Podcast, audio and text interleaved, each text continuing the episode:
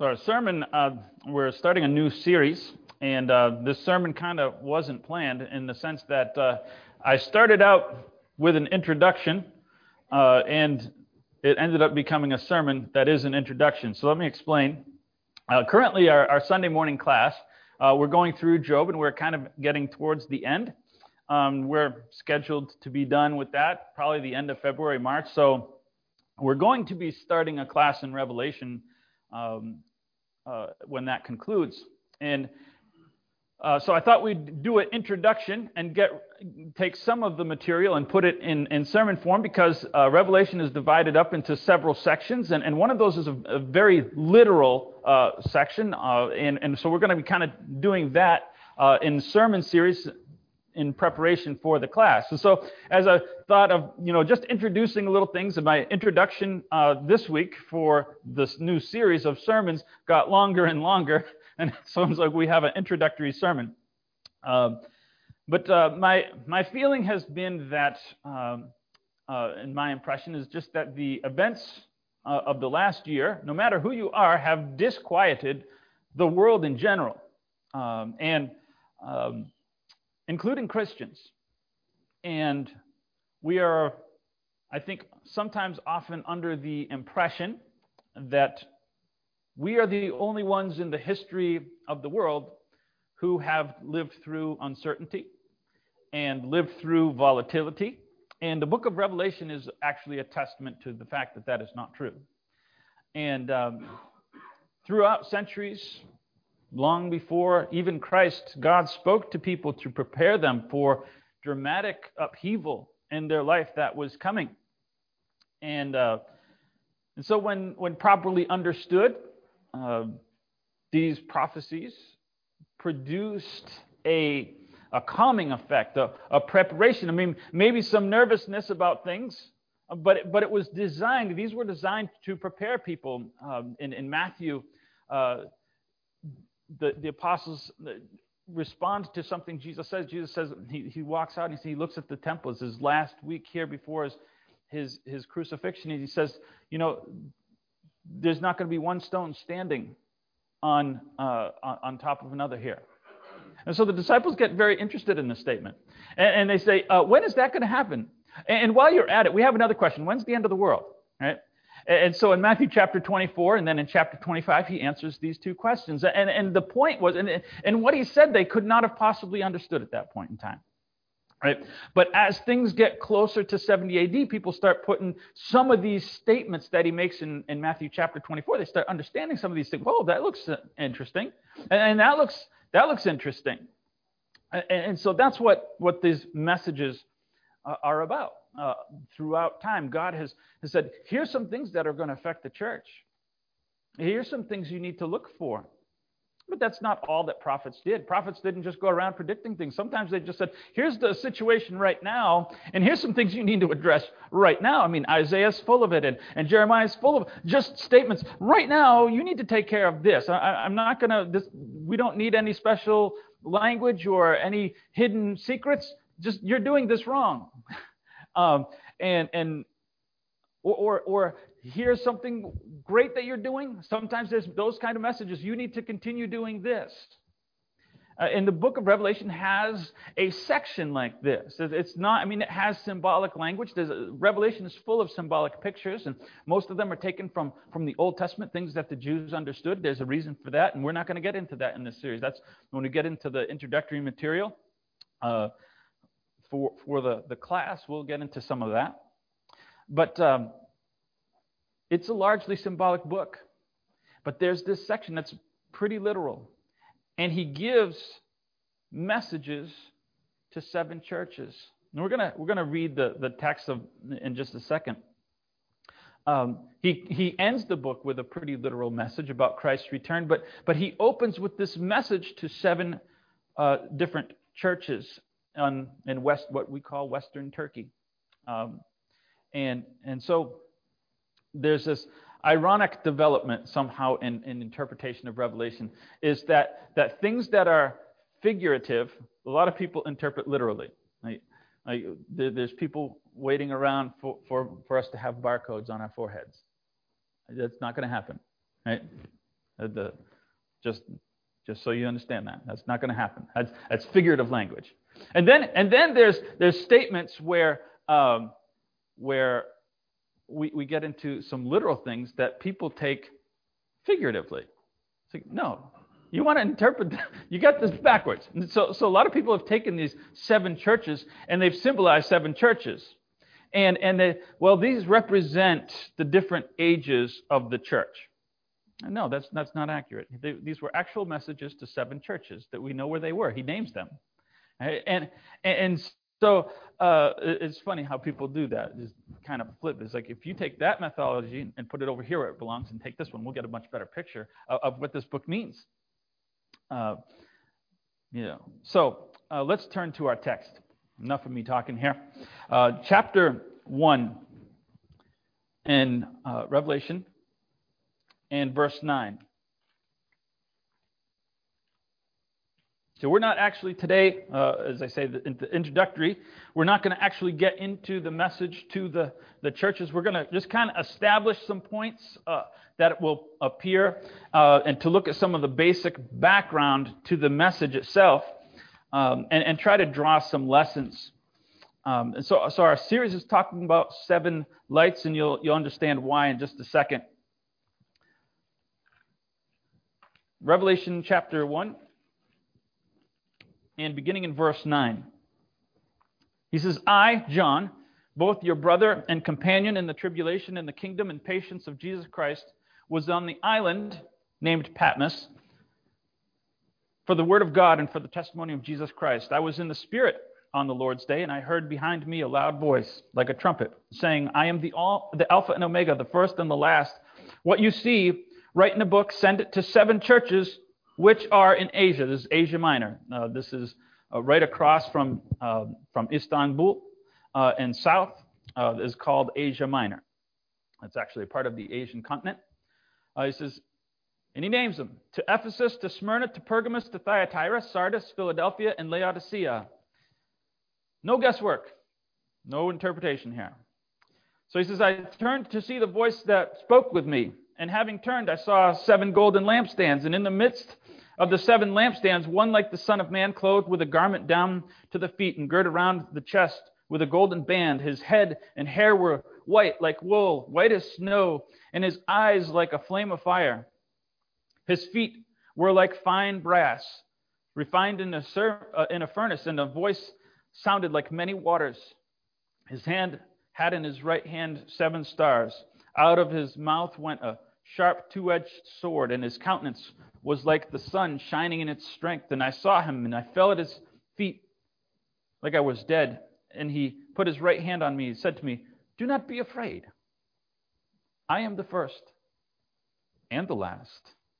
I am he who lives. I was dead, and behold, I am alive forevermore. Amen. And I have the keys of Hades and death. So write the things which you've seen, and the things which are, and the things which shall take place after this. The mystery of the seven stars, which you saw in my right hand, and the seven golden lampstands. The seven stars are the angels of the seven churches, and the seven lampstands which you saw are the seven churches. It's good. He gives us a little key for interpretation. Like that. Start out with an understanding of what we are. That's where we need. And so, so from there, maybe we can piece some things together. This is the easy part.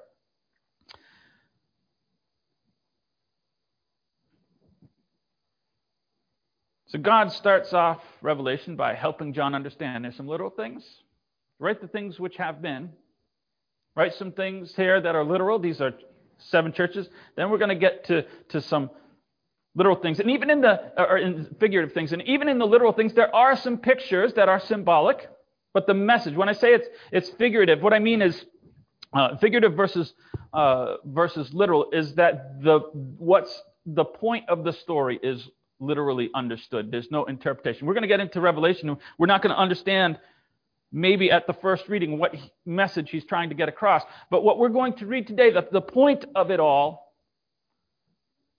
or, I should say through the next seven weeks, the, the points that he's trying to make to these seven churches are very literal points. They're easily understood. Do this. Keep doing this. Don't do that. I'm glad you're doing this.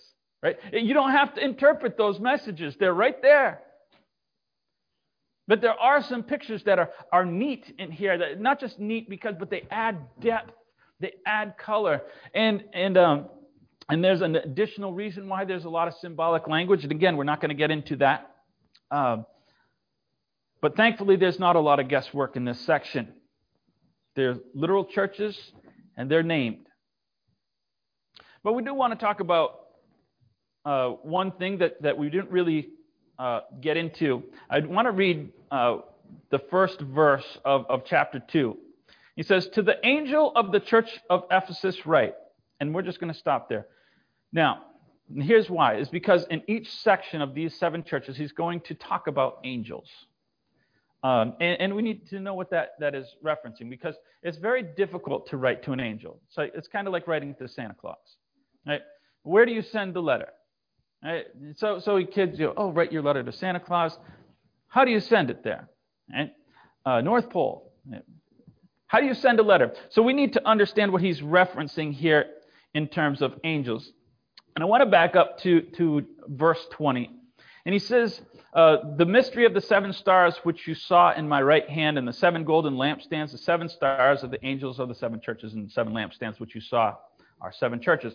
And we're going to talk about throughout this, there's, and, and even uh, in, in Matthew, Jesus references stars and suns and moon falling and things like that. And these reference important people. They're not reference to cataclysmic, cosmic events. They were references to people, right? Remember when Joseph, uh, Joseph had a vision, and uh, and he said, "I had a dream last night." Oh, what was your dream? Well, I had the a, a, a dream that the sun and the moon and the stars bowed down in front of me. And his dad's first his dad knew what that meant. He says, What do you think we're going to bow down to you? Right? His dad knew that sun and moon and stars referenced important people. That was what prophetic language was. Right? So we have the key for interpretation. So, so these things were important people. And so these stars are, are the angels. The seven stars are the angels of seven churches. Again, we get to this idea. How do we write to an angel? How is John supposed to address a letter to an angel? Now we know that angels are involved in, in inspiration. The Bible, Hebrews talks about how angels gave messages. It didn't work the other way around. Angels came with messages. In fact, it says that sometimes they didn't understand the things that they were giving to people and helping the inspiration. They didn't, they, the things they, they desired to long into. They, they didn't understand grace. They didn't understand repentance and forgiveness. That's a different concept to an angel. But they helped the inspiration. They didn't get letters.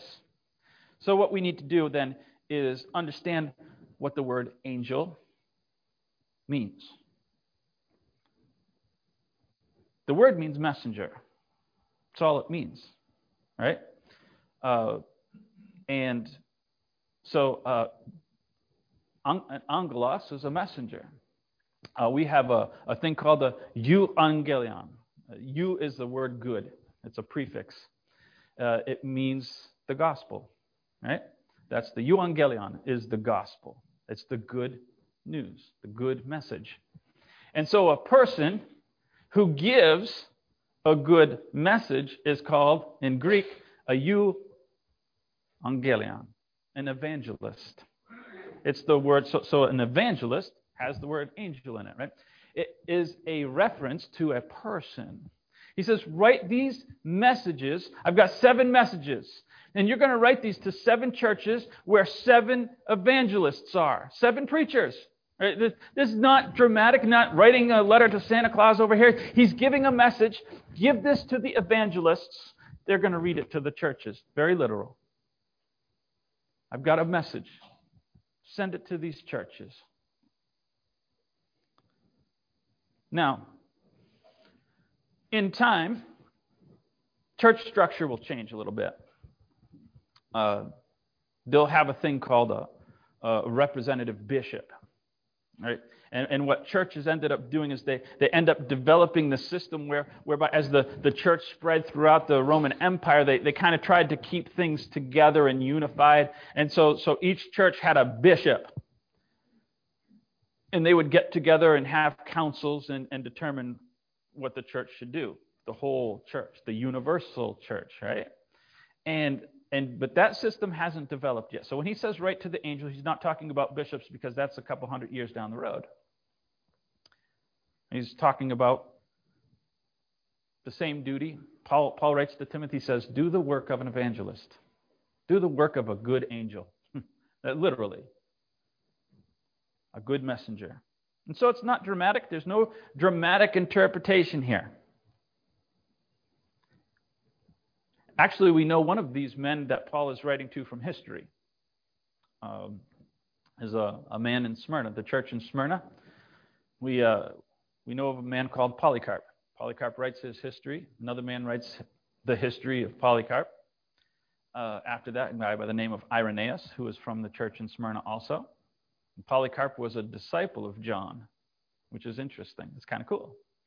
And so, one of the men that will, will get this, we know his history very good writer, becomes a martyr uh, a few decades later.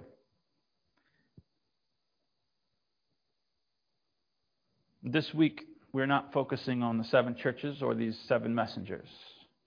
We're going to focus on the source. This section that we read is not about the individual lights.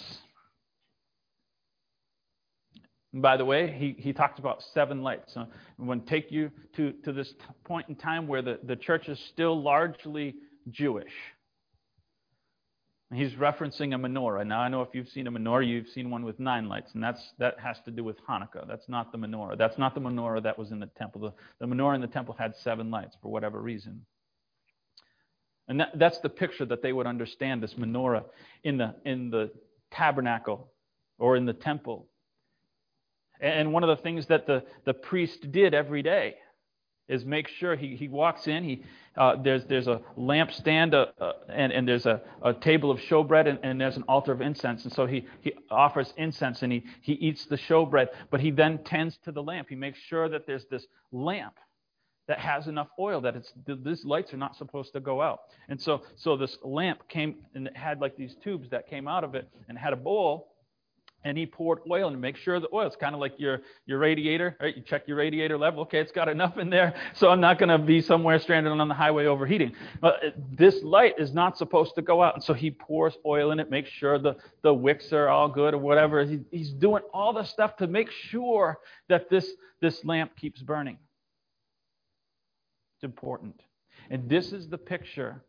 He says you saw one among the lampstand, walking around among these lampstands. That's me. Making sure that these seven churches are maintained and their lights are still bright. And that's what this pictures that he's going to give in chapter 2 or 3. These are the things that, that the churches need to do to make sure that their lights are still bright in a community around them and in the dark, dark, dark world around them. And we're going to see some messages. You're going to think, oh, America's so awful. Look at all the immorality. We're going to get into some stuff that's really, really horrible that's going on in these churches. We're, we're not the, the worst ever to live on, on the planet, believe it or not.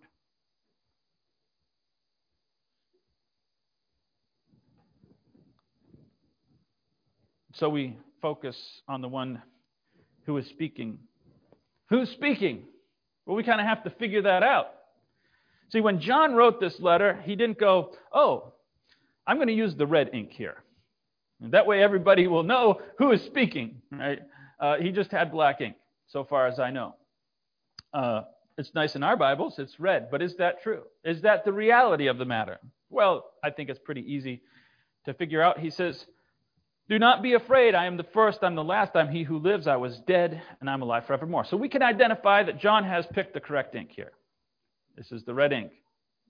This is Christ speaking. That's important. It's not the Father speaking, not to diminish the Father in any way, but this message comes from Christ Himself. I've got a message. And we're going to get to the significance of, of this section, but we've identified who, at least. And these are important parts. Christ is the high priest, right? Scriptures calls him our high priest. He's the priest into the temple, going there and monitoring and, and making sure everything in the temple is going as he wants it. It's important. And so this vision is going to give us a sense of the one giving the message to John. And, and in it, though there's a lot of things we could skim over, and we kind of we read this section when we read Revelation, it's kind of a lot of nice things. Oh, and feet like brass, and da da da da da. And we just get to the let's get to the. And this section is important because it places for us the source of light. Before we become lights ourselves, we need to know who the source of light is. And what are his characteristics? And, and, and what are the things that he's wanting us? Well, let's look at, first of all, his majesty. He describes his majesty. And he talks about a man wearing a white robe. We'll see white robes again. We'll see a, in the book of Revelation, we will see a, a host of people wearing white robes. It's the picture of purity, it's the picture of perfection. It was symbolic of kings, though, and emperors wore white robes. If you remember at Jesus' death, Herod dresses Jesus in a robe. It's called a brilliant robe. It means it's literally it means bright white. And he sends him to Pilate. It says that Pilate and, and Herod became friends that day. He sent him over in a royal robe. He sent him over in one of his own robes. Only kings and emperors wore those things. You didn't just walk around. And it was actually, it was bright white because it was white, but it was embroidered with actual silver thread. I'm not sure you wanted to wear that. It might have got a little cold. It was ceremonial. I don't know. But it was bright white. It was royal. Jesus says, I am royal. He's talking about his majesty here.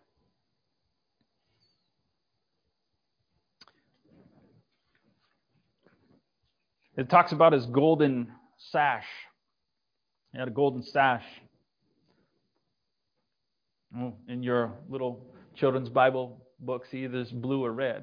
Right? In Revelation, he says, I got a gold one now. Only emperors, only emperors have that luxury.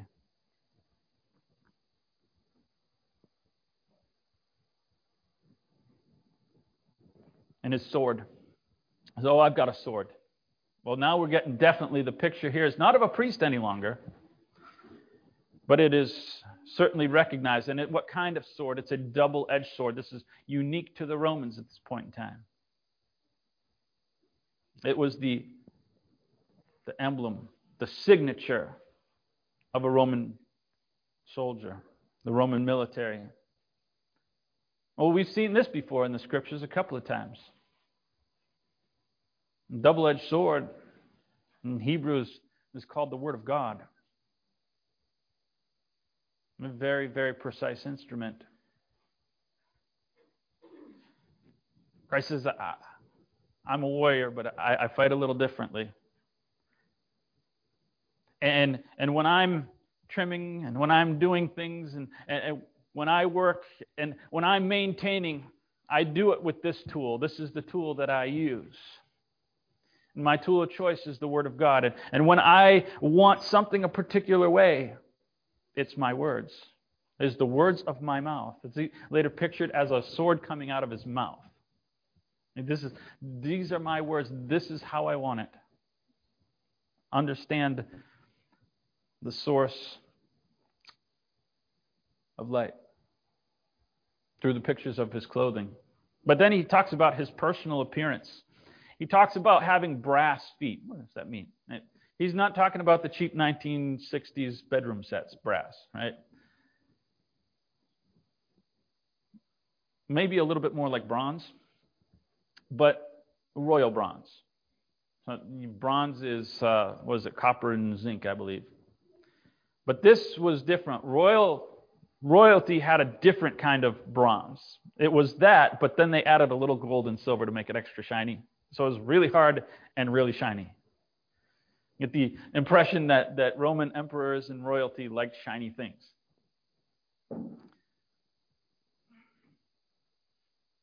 So he has brass feet. I'm not sure what the picture is of brass feet, other than royalty.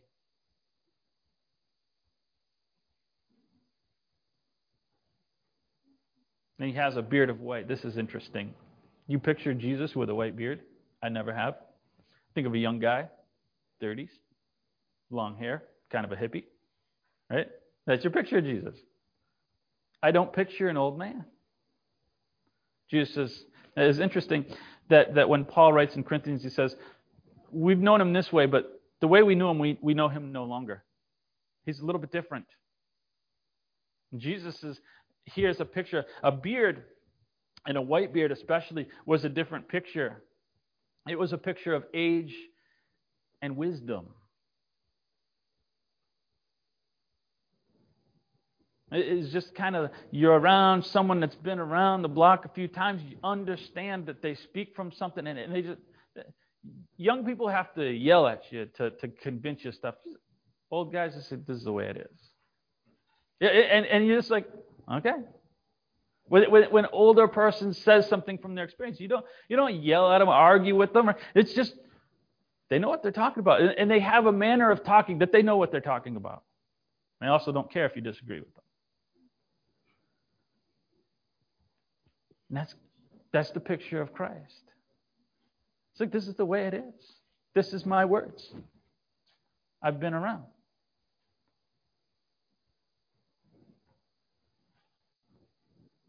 So these pictures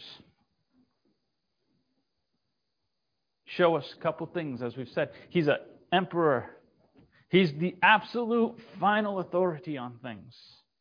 When he addresses these churches in these next seven messages, he's telling them, this is the way it has to be. I'm the emperor. But I'm also the priest.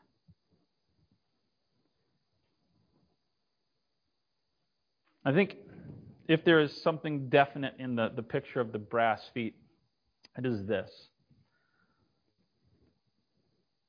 From what I have read, a priest went into the holy place barefoot. Remember, Moses comes up to, this probably goes back to that. Moses comes up to the burning bush. God says, Whoa, I'm about to strike you down, so you better take off your sandals because where you're standing is holy ground. Christ is holy. And, and, and, Christ has a relationship with the Father that, that he treats holy things as holy. Even he treats holy things as holy. So those who are governed by the emperor and who are guided by the high priest certainly need to address holy things as holy. Christ doesn't make exceptions for himself. And so, as he does, as he tends to them, he does so with an eternal wisdom. It's not just, I want it this way. Why? Because I like it that way. It, it, these are things that he's saying from an eternal wisdom. This is why, there's reasons why, Ephesus, that I want you to do this. All of these pictures that we're going to see have to do with their light. And he addresses them as lights. Not, not just the, the preachers, but the churches themselves are lights. He says, if you want to be a light, you're going to have to do things. And these are the things that, that I need, and, and these are the things I can't have. These will affect your ability to be lights. And I know what I'm doing. The second set of pictures, as he talks about his appearance, and we're not going necessarily in order because they're kind of all jumbled in here. But he talks about a face like the sun. Recall, John has seen this before. What an incredible thing to be John, the only man in history who's seen it twice. I mean, Moses went up the mountain and his face came down and he shone. 1500 years later, Peter, James, and John go up the mountain with Jesus and they see something similar. I don't know if it doesn't say that their faces were shining and had to cover them with a veil so no one could look at it when they came down, but they saw something impressive. And then at the end of his life, John gets to see it again. That's that's I mean, that's rare air right there. A face like the sun. And what is that? It's a picture of Christ's deity. He, he's more than an emperor. He, he's more than a, than a high priest. He's more than the leader of the he, he is deity. A lot of people don't like this first chapter of Revelation because they, they want to make this about the Father. Wherever it talks about God here or, or, or, references to the Almighty, they want to make that about the Father. Now, the Father is God and is God Almighty, but this is the picture of Christ. This chapter is saying, I'm Christ and I'm God. So get used to it. I am deity. John says this is a face like the sun. We get to that picture. I am the one who is dead and I am alive. So, no mistakes. This is Christ talking. And he says, I have the, the power over death and the afterlife, over death and Hades.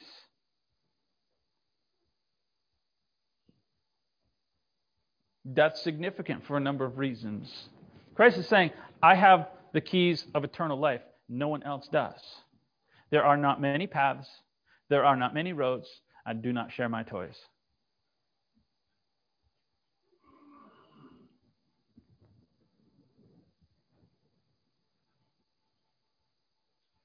It goes through one person.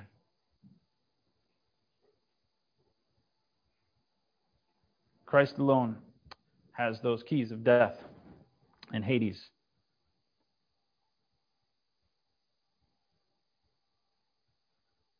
And in here is warning, but there's encouragement. Because these messages in these next couple of chapters specifically, and for the rest of the book, this serves as an introduction, not just for these seven messages, but for the entire book. And, and there's some crazy stuff. And you could probably think of some of the pictures. And maybe it's been a long time since you read Revelation. Maybe that was the book you're almost done. You know, we read it through here a couple of years ago. We read through the Bible. Maybe you got to the end and you're like, okay, I'm just skimming through it because this is weird stuff. Okay. I know we read that, and, and I, I, I hear what people say, and they say, well, you know, uh, I, Revelation is, you know, we win in the end. Well, you know, John could have probably, and God could have saved a lot of time if they would have just said, we win in the end. That would have been a short book. But they didn't write that.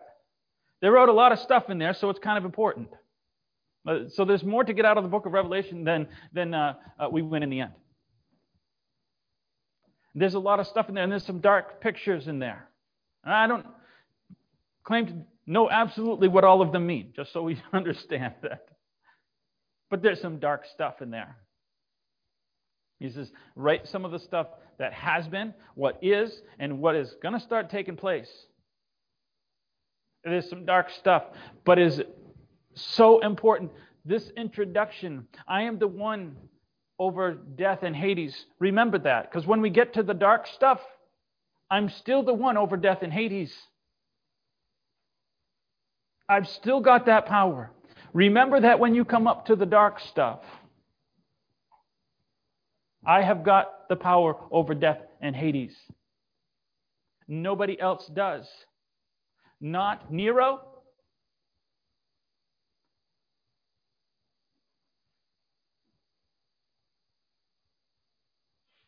Not whoever, the conqueror of this or that. Nope. Not the President of the United States.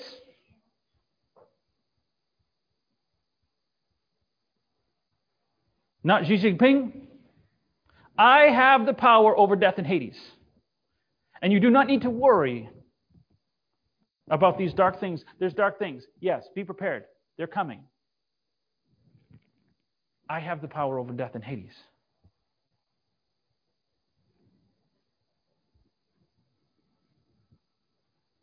And so there is warning. If you want to be on the good side of the one over power of death and Hades, these are the things you might want to tend to.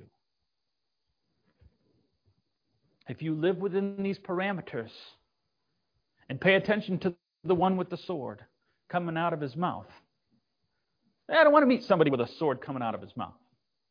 Not on the bad side of it.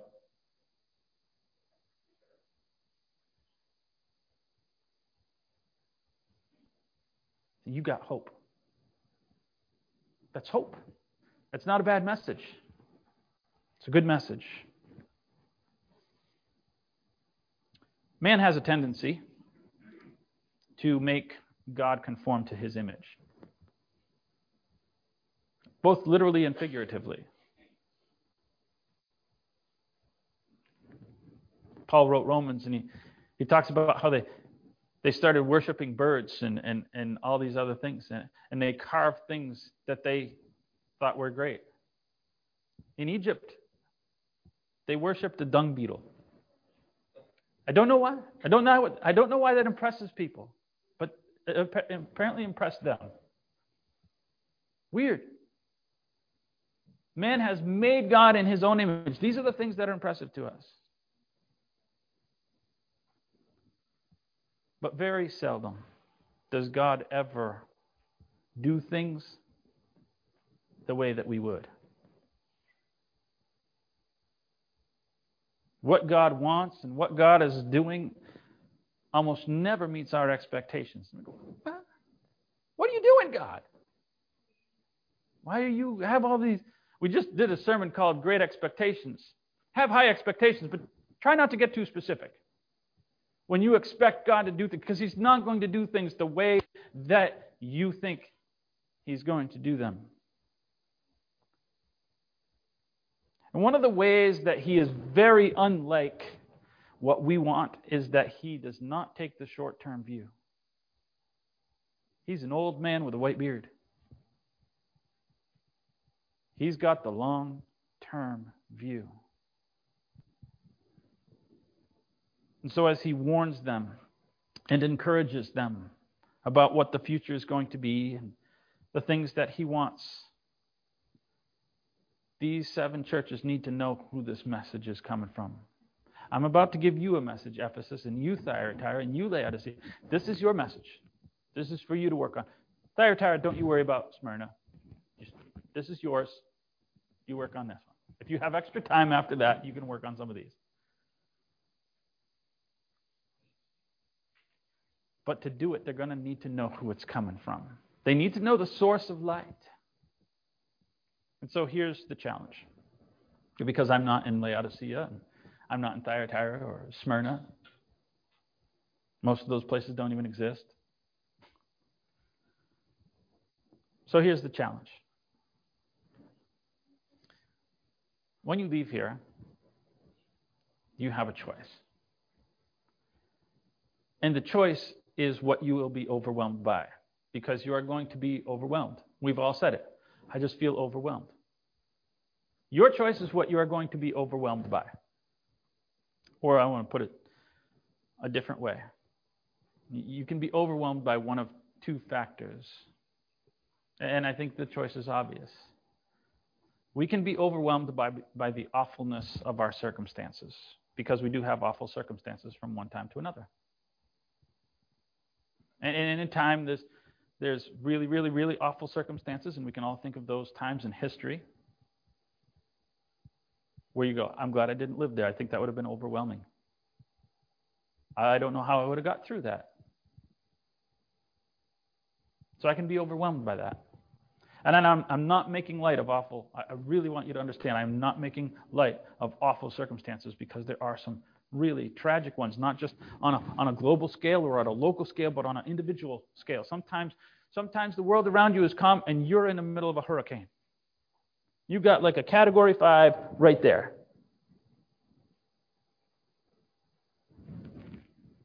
Sometimes that's really disconcerting because you, you look around and you say, everybody else is, is, seems to be doing okay, and I, I'm upside down. Those are very real moments. You can be overwhelmed by that. I can be overwhelmed by the awfulness of a condition, or God presents an opportunity to be different from that. He, he, here's an alternative. You can be overwhelmed by my awesomeness. I am awesome. I am superior in power to these circumstances. What am I going to be overwhelmed by? Because it's going to be something. And that's the message to these seven churches. And then after those seven churches, there's a bunch. And it's like, there's going to be churches after you. Smyrna and Thyatira and all you guys. There's going to be churches after you. And they're going to have these set of circumstances. And then after that, there's going to be a, this church over here. They're going to have a set of circumstances. And the very beginning of all of it is this first chapter where God is telling everyone in the history of, of the church from then till now, I am in control of the very forces of existence. The most incredible force on earth, death. That's not really a big deal to me kind of been there and taken care of it. I got the keys. That's amazing. What will you be overwhelmed by? Let's stand and sing together.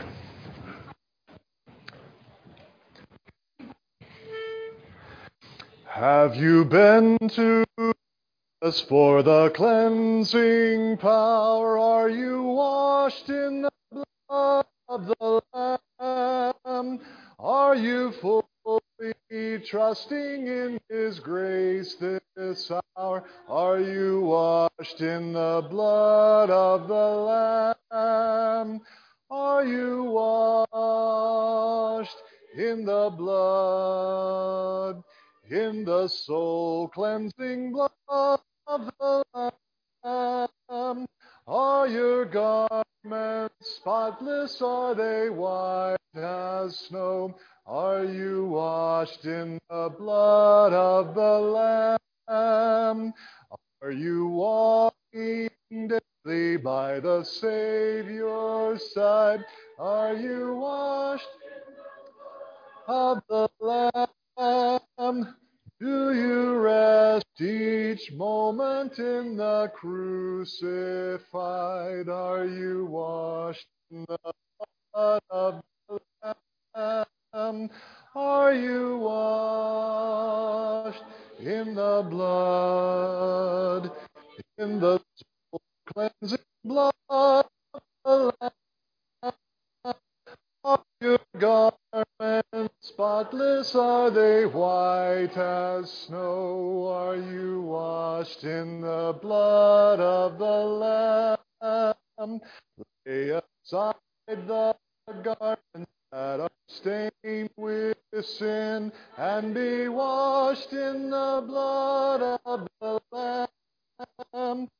There's a fountain flowing for the soul unclean. Oh, be washed in the blood of the Lamb.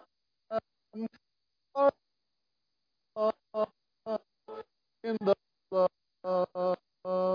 in the soul cleansing blood of the Lamb.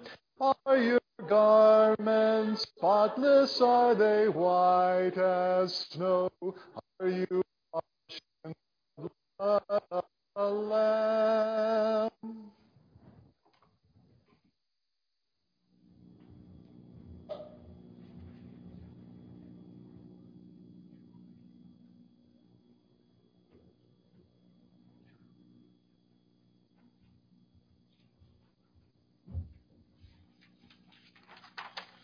Thanks, Andrew. I did kind of appreciate the uh, definition of angels because I'm sure my mother called me a little angel from time to time, and some of the other people that know me from my youth, uh, little angel. But then it finally dawned on me: the devil's a fallen angel. I guess it wasn't a compliment. Um, good to have everyone here this morning. There's some faces I uh, don't recognize. Uh, it's nice to have Kyra back, uh, back to school, uh, safe and sound. So you hear from uh, Sunday to Sunday. Uh, as far as announcements, do we still need boxes for this packing issue, Kim? We're working on it, we've got several of them right now, that if you want to continue to bring them in, we want to make up about twenty of those boxes, just so we can grab them and get them out as needed. Okay, well, I do not, not I don't think there's 20 boxes back there, so I'm guessing uh, we need a few more. Uh, let's see. Other than, um, today is a birthday for Anthony. Yay! and Anthony, how old are you today? Nine. Wow. Pretty soon it'll be double digits.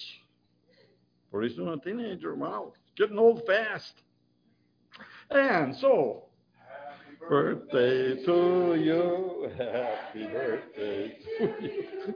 Happy birthday, dear Anthony. And happy birthday to you. Spot, spot. Okay, let's uh, go to our Father in prayer. Father, indeed thankful that we could be here this morning to uh, fellowship, to worship, to be together as a family, to encourage and strengthen one another. We're thankful for the lessons that are uh, brought by Andrew as it helps us to grow in our knowledge and understanding, appreciation, uh, your love for us. Father, we pray that you continue to bless us not only as individuals but as a body.